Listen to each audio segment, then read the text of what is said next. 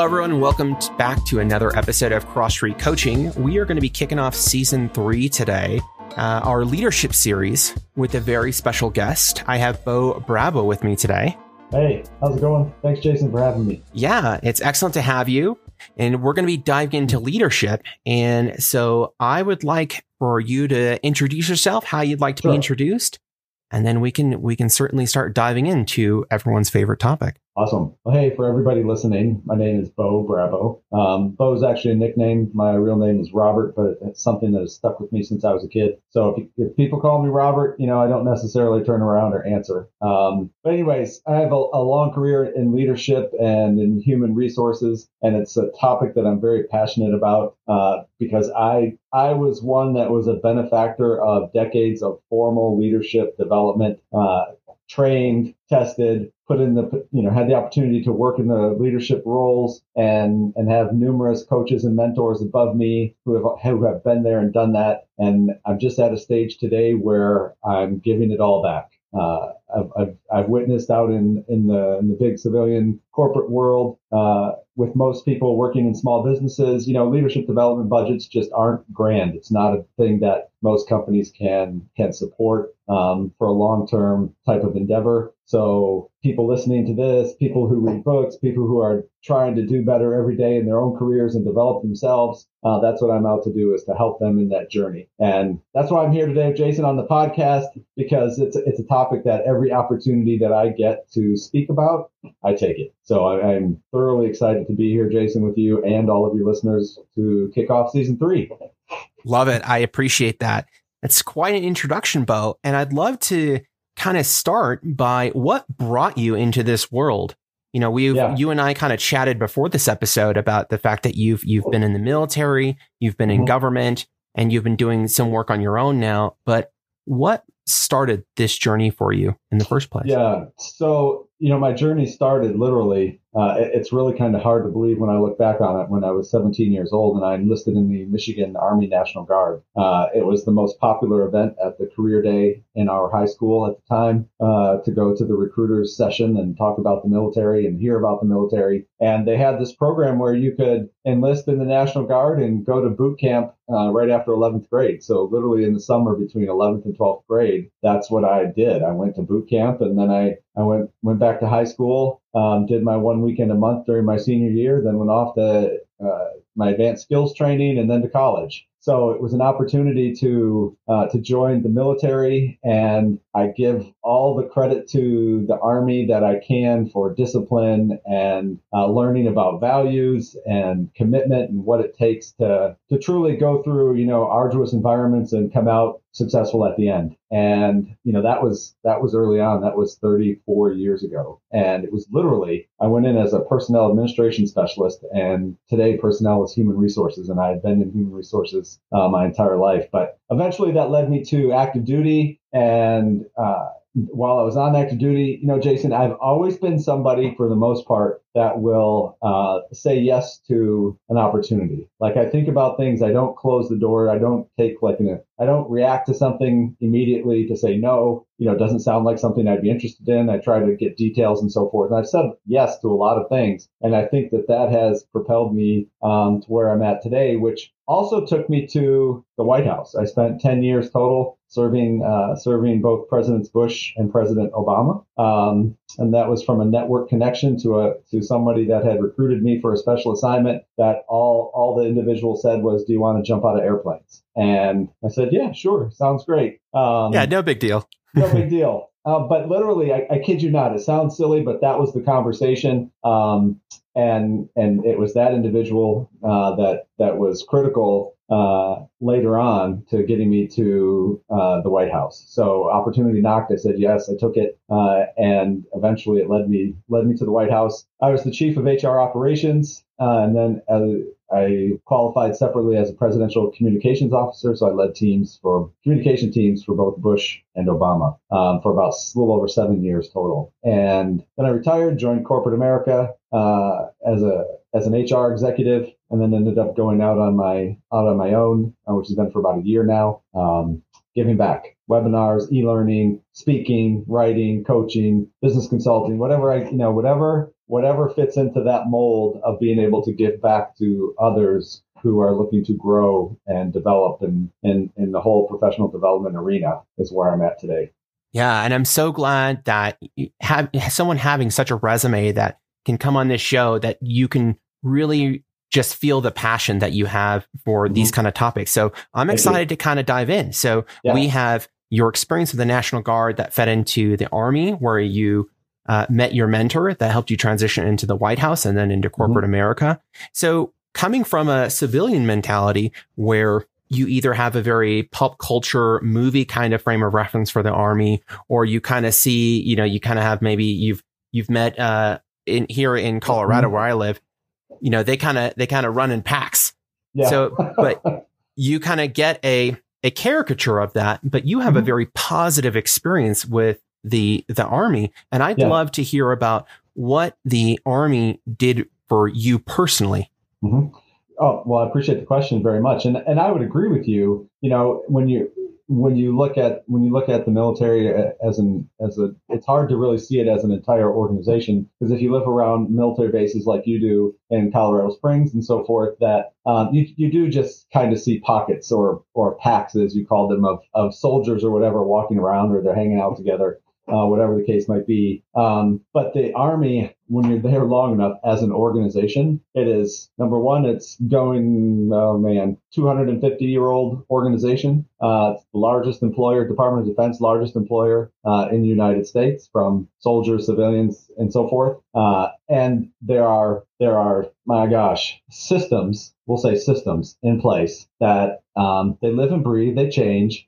But when we talk about like building teams and how do you build high performing teams and how do you how do you execute your day, um, you know, you got to get away from the mentality of, well, you know, you're bringing a battlefield or a combat leadership type of mentality to corporate America. And really, that's not it. It's all about it's all about helping people create the systems, execute against the systems, lead within those systems or processes, uh, and and truly take care of your people in a very genuine and authentic way. So from the military perspective, uh, example from for leadership, which I talk a lot about, and I think sometimes it's a little foreign in the civilian world because we we get worried about uh, going out of bounds or or potentially um, um, saying the wrong things and so forth. But you know, when when you have somebody uh, in your stead and you're responsible for them and you're their leader, it doesn't include just them. And it's them, it's their families, and and especially when you get into, I had several experiences when you're in an overseas environment and you're living in a foreign country, you're truly taking care of uh, the soldier, the soldier's spouse, if there's a spouse, their children, if they have children. I mean, you are, you know, the whole person uh, that you're responsible for leading, and not just one of them, but everybody that you're leading. Uh, and you get it, you get to the, you get to the point where you um, you solidify your leadership ability to, number one, not play favorites. Number two, you do recognize that everybody is diff- everybody is different in some way, shape, or form. They all get the same uh, leadership from you. But when you really start to get to know somebody and the whole person, you you develop you develop the ways and how to get the best performance out of that person. And it's not a it's not a one size fits all solution necessarily. You know, in our in our pre-show, uh, you and I talked about. Um, you know, some of the people that come into the military, you know, I was seventeen when I went to boot camp, but, you know, I, I remember prepping to go to Iraq to combat. I had eighteen year old kid. They were kids. You know, I was in my mid thirties. They were eighteen years old and barely, you know, they'd never been away from home before. And they go to boot camp, advanced training. Now they're sitting in Germany and you're prepping to go to war. And wow. Yeah. And imagine the the pressure and, and the fear and, and everything else that might be on that individual. And, you know, from a leadership perspective, you do everything you can. And for those kids, we'll call them, you know, sometimes what pumped them up or helped them was, you know, calling them into the office and you have mom or dad on the phone, mm-hmm. you know, for them to talk to. And you know, you just have to know those things about your about your people and what might help them. Uh, but that might not apply to the to the thirty year old who, you know, has a spouse and children and they're going to leave them sitting in a foreign country while they go to fight combat in Iraq. Uh, it's a different approach. Um, those are all the types of things that I took with me into the corporate world and that I try to help and teach others that, you know, it takes some, when I say genuine care and concern, it's, you got to look at the whole person. I want to know all about Jason, not just Jason from nine to five. Yeah. Um, Cause I want you to be the best that, that you can be and be the best uh, contributor to the team as a whole. And how I go about doing that as your leader, what I provide for you and the motivation and influence might be different than I would apply to the next person sitting to your right who's on your team as well. And it's interesting that that when you think about the military, we always say, thank you for your service, which, by the way, Bo, thank you for your Thanks. service. Um, and you kind of describe a very servant leader mentality where the scope is not just on, I need to get this thing done, but I, as a leader, am taking care of these people, and not just of the people who are under me, but their families and kids, and having this broader scope. At what point did you start to kind of see leadership in this different way? Was that something that you brought with you mm, to the military? No. Uh, no, I surely didn't bring that with me. Um, that's why I, today, looking back, of course, I didn't, I didn't, I didn't feel it then. I'm, I'm very thankful now that um, I was able. I joined at a very, at a very early age, young age. Mm-hmm. Um, but no, it wasn't until I started participating, got to a certain point, and I was participating myself and being developed as a leader and going to the different leadership development. Um, it's a very um, there's a there's a solidified uh, path. If you are if you are rising up the ranks, if you will, and there are courses that you have to attend and you have to pass the training, and uh, and then you're sent back to your organization and and you're you're tested, if you will. I mean, it's now it's real in your organization, and you have um, I think the best part about it. You go through all this training, this leadership, formal leadership development training, and it's weeks on end, and it's and it's it's a continuous type of thing. It's not just once, and that's the only course you get. Uh, as you go through your career, uh, you're going to a formal formal training every two to three years or so, and you go back to your organization. And the neat thing is, you have people in your organization who are higher up in the chain than you, and they've been through all that training as well. Mm-hmm. Uh, So, so you have built in, you literally have built in mentors who've been through it. And now you go back and you're, now you want to apply all that you've just learned, and they're there to help you along the way. Um, cause they've been there, done that. They know what you just went through firsthand, and, and they give you all the opportunity to, uh, to learn more from them, uh, as you go through your own development. Uh, so no, I didn't learn it. I didn't take it with me. It's all learned for sure. So, Bo, as you kind of outlined the fact that you had not only a very kind of structured regimen, but you had all these mentors to look up to. Mm-hmm. When most people think of mentorship, especially leadership mentorship, they think of like one person, right? A very Mister Miyagi, Danielson kind of environment. But the impression I'm getting is that you had multiple people along your way. Can you kind of talk about what that experience was like, having yeah. multiple different points of view, or if you experienced the contrary, if you had one mentor that really... No, I had multiple mentors. Um, mm-hmm. Definitely some stood out more than more than others. Uh, and I can point to a couple that were just like amazing. Like when you think about, uh, you know, who are like the best leaders uh, that you've worked with or so forth. I definitely have a couple of those, uh, but there there's multiple ones along the journey. And I think the one thing that when you when you have a career in the military and it lasts for, you know, if you're a career, we call a career soldier, twenty years or more, uh, you've changed you've changed duty locations or assignments multiple times. It's like changing. It really is. Even though you're in the same organization, it's like changing jobs every every few years. It'd be like, you know, getting leaving the company you're with and going to a new company. Uh, that's that's what the military. That's exactly what it's like. So even though even though you're still you're still in the same organization, technically at the high level, uh, you're in a different organization every few years and so forth. So you you you definitely, it's building new teams, it's new people. You're in charge of new people. You have new leaders in charge of you, if you will. So you learn from numerous numerous leaders along that journey. So it's really, it's countless for me, you know, over twenty-six plus years, the number of leaders who had an impact in some way, shape or form on my, on my leadership development is really, it's really countless. I, I couldn't count them all. Um, some were profound. Um, some are profound. I mean, the Army's not immune to bad leadership in any way, shape, right? So some are, some are the ones you learn from. There's, you know, I used to tell my daughter, who also joined the Army, um, you can learn from bad leadership as almost as much as you can learn from good leadership. And you have to take those lessons learned with you uh, as you go forth in life. Yeah, I think one of my favorite examples when working with clients or internal clients that are new leaders saying, oh, well, I don't have any experience. you ever had a boss before? You've, you've yeah. had experience. Right. And you're right. We do learn from the negative, and sometimes those things stick out more, t- more to us mm-hmm. than the positive ones. But you have a very, very positive regard. And you even mentioned earlier that one of these mentors helped your transition mm-hmm. from the military, a good career at the military, which would be satisfying on its own, to the White House, which mm-hmm. I mean, wow. I yeah. would have been like, I got to get a new suit. yeah. Well, that's exactly, that's exactly what I had to do, because it was suit and tie every day um, versus military uniform. And, and yeah, so I, I had, I had leadership uh, and within the military, you start building, you build a network just like we do in the corporate world. And uh, you have your network of individuals, and eventually there are, it's a fascinating place. There are all types of different, different assignments that you could potentially be part of uh, that requires you to be, you know, to have a network and to be able to, to intermingle within that and, and, and take advantage of it when you can. And that's what happened to me. So it was a, we were working together in this organization. This person went to the White House, and, uh, It wasn't, it wasn't within six months after uh, he had arrived there that he called, called me and said, "Hey, you ready for a once in a lifetime opportunity?" And he's like, "I want you to come work with me here." And then I went through the whole process, and, and eventually it was interesting because uh, that's how it started. And then I, I, I got the role. I went to the White House. I was there for two and a half years. And then I ended up going to Warrant Officer Candidate School and becoming a warrant officer. And that took me to Germany and to Iraq. And I was in Germany for uh, three years, and I actually interviewed and went back and replaced that boss, that gentleman. Wow. So, yeah. So I, I had followed him in a couple assignments, a couple different times. And yeah, I went back and I, I replaced him. He retired, and I, I interviewed for and was selected for that role. And, and that was all she wrote.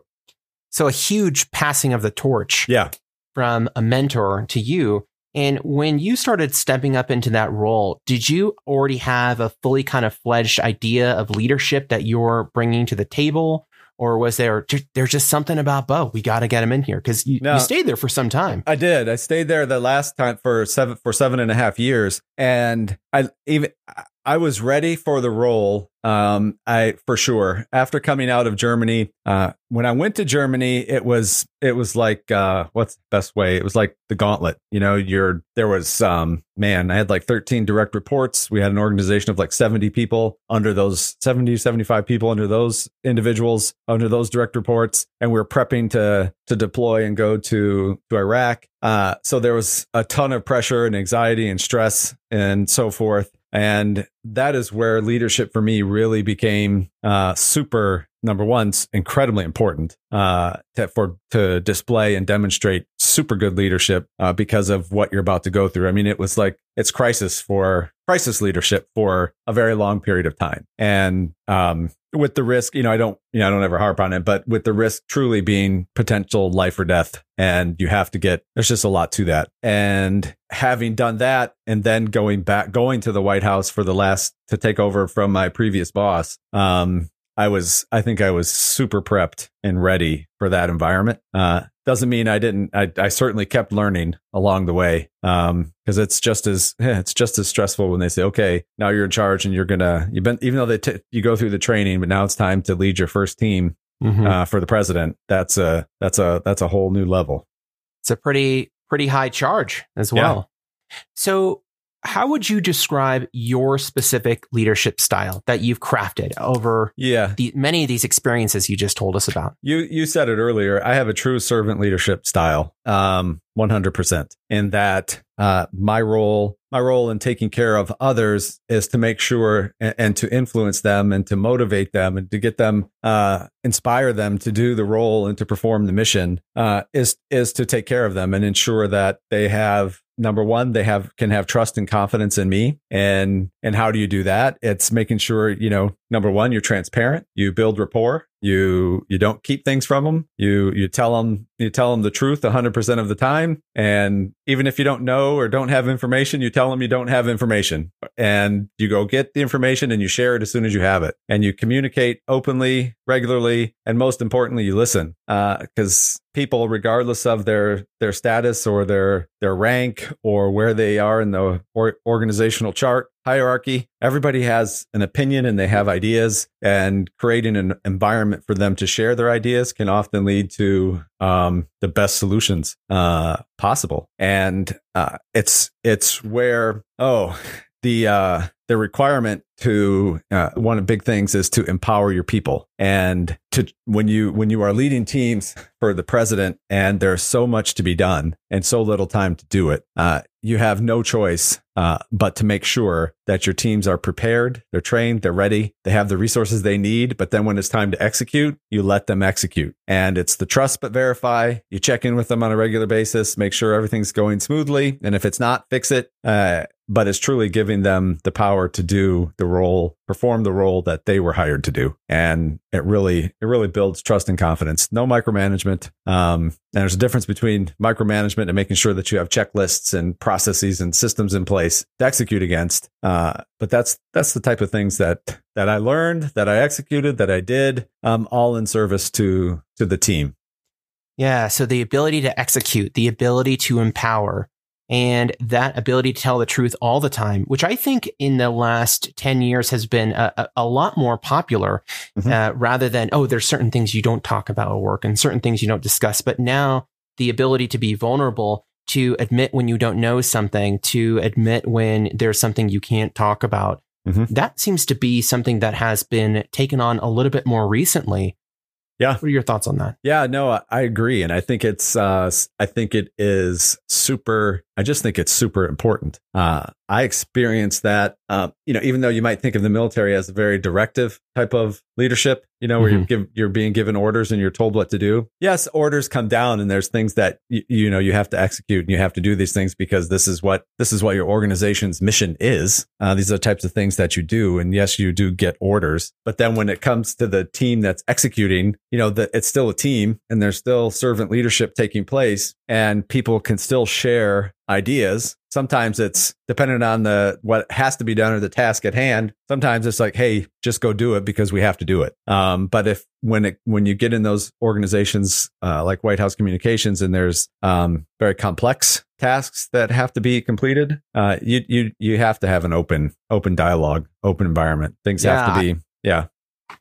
I, I get a sense for that, that sometimes it's okay. Hey, there's just things you have to do because there's things you have to do as an adult. You got to pay bills. Now everyone loves doing that, right? Yeah, you have exactly. to eat healthy when pizza obviously tastes better. Yeah. So there are going to be those aspects. But I think one of the glaring things is that many people would ask, oh, what's it, what's it like being an H R leader at the White House? Are you busting people for dress code and showing up yeah. to late work? Or no. is it uh, a lot more complicated than that? Yeah, no, it's... um. Yeah. Did you have some people that, that did the wrong thing and um, ended up getting booted? Sure. Um, a lot of those are just dumb mistakes that people make, not purposeful. Uh, but uh, no, H R at the running H R operations uh, for the, the White House. Um, yeah. I mean, if you think about you're going into an organization, uh, everybody was recruited specifically. Uh, they went through an arduous hiring process, if you will, to even get into the organization. So you're you have this collective group of high performers already. They've already demonstrated from their military background that they're very high performers. They're the best of the best. And now you bring them all together. They're already dealing with a very high caliber of individual.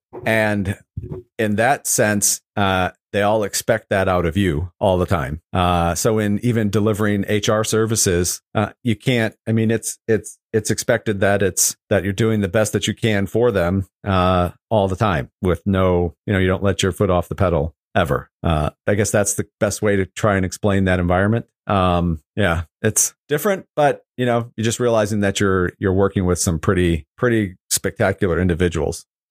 So you're working with very high caliber talent that's been specifically procured. Mm-hmm.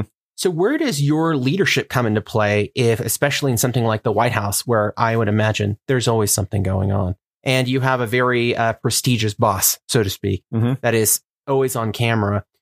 Where does leadership fit in when you have a bunch of high potentials that are just able to rock and roll all by themselves? Yeah. So, you know, what's interesting about that? Everybody's, it makes everybody, um, it's kind of like, you ever heard the statement, um, if everything's a priority, nothing is a priority, mm-hmm. right? So if you have everybody who's at this high caliber level, it's almost like you just leveled the playing field. literally. So everybody's, everybody's, um, it's almost like you start over because everybody's the same. And from that point, there are so many pieces, uh, pieces of the puzzle that have to get, that have to go together in order to make a presidential event successful from a communication standpoint. The leadership comes into play where you're putting all those pieces together. So if I'm traveling with a team of, say, fifteen people, those might, that might encompass like five three person teams, right? Within that group of fifteen. And then I've, I've got the, I've got all fifteen. So it's making sure, and you've got about seven days to get yourself ready and be ready to go before the president arrives. Uh, so it's making sure that all the teams are executing according to what they have to accomplish, because all those pieces are going to come together on the last day when the president arrives for, in order to have a successful event with, with no errors, no defects, um, and so forth. And, and keeping everybody on track and aligned to make sure that that everything goes off without a hitch is where the challenge comes in from a leadership perspective. Do if that makes ex- sense. It it does make sense. I, I mean, if you think about it in terms of a Uh, a regular corporation where you're an individual contributor, you have a lot of subject matter expertise. As you become a leader, you kind of have that one-on-one direct communication. But as you get higher in the ranks, you're supporting teams to be fully functional. Mm-hmm. one hundred percent. And so was there a difference in the the style of leadership that showed up, or how you actually were supporting people to help teams grow rather than just an individual person or just another fellow leader? I don't think so. I just think it becomes more more profound. I think, and it's and it's more uh, ever present because uh, because it's the environment where literally you just literally. I mean, it's like saying you don't have a break um, because it's it's real world every day, uh, and it's real world, uh, you know, at the highest level of our of our government. Mm-hmm. And uh, so it just becomes more, more profound, more relevant, and and a and a hundred percent go all the time. Yeah. So that kind of brings us to today and what mm-hmm. you're working on. You've taken all this knowledge, very very um, high risk jobs, whether it's uh, whether it's with people's lives, as we talked about in the military, mm-hmm. or it's on a very visible, the highest level of government at the White House. And now that kind yeah. of brings us to today. What have you taken away from the culmination of all those experiences? I'd love to hear about yeah, what you got so, going on. Um, so today, uh, through my company, we um, we do professional development, leadership development. We launched our e-learning platform on the first of January of this year, all in an effort to build leadership abilities in human resources professionals, regardless of what they're dealing with, of the topic or within, uh, I don't care if it's employee relations, benefits, payroll, um, organizational culture, whatever it is that the that you're dealing with, onboarding, recruiting, staffing, um, on on actually leading those efforts and not just being a task, uh, a, you know, taskmaster and administrative. Uh, of course, there are administrative burdens burdens on H R, um, but being a real player in your organization between leadership and business acumen, so that you can solve for uh, today's business challenges. And where I take where I take everything that we've been talking about, Jason, uh, mm-hmm. and for people listening, you know, when you think about the correlation or between uh, an organization like the White House and a business entity, um, you know, businesses have to make money uh, to survive. So to the business owner uh, or the board, whatever, however that structure is for the company, um, they don't want to take their foot off the pedal either, right? They have to they have to keep selling. They whether it's services or products, they have to keep doing that, and that because that's why they're in business in the first place. Um, whether it's to accomplish a mission or they have a vision, uh, but they have to have revenue. They have to have you know they have to have sales, and the marketing goes out there. Companies have to, for them to exist, they have to keep doing what they need to do to put their products and services on the market and to sell them. And and I think from a business leader perspective, uh, yeah, they got to keep their foot on the pedal. So you have to have that. Um, the more people I can talk to and help to help them build their teams and bring this to bring this type of uh, team building or high performance, what I call values-based leadership, to the forefront, um, is what I love to do today, and and give it all back. Uh, you know, and that includes, you know, helping people build, build the processes, build the systems. You know, not everybody can go one hundred miles an hour all the time. So you have to have plans on how you, how you rotate that. How do you get somebody to take a vacation or take a day off so they can refresh and relax and come back re-energized? You know, that all comes with planning, proper planning, proper execution, uh, and so forth. Uh, there's lots to it. We could probably talk about that forever. Yeah. Yeah. Of course, we can't talk about it forever. And I really appreciate the little time. But let's just clarify one thing, because mm-hmm. a lot of your content really excites me. And I'm curious that if we have leaders, you know, they'd be hearing things like, don't micromanage. And they probably mm-hmm. go, yeah, I, I know that.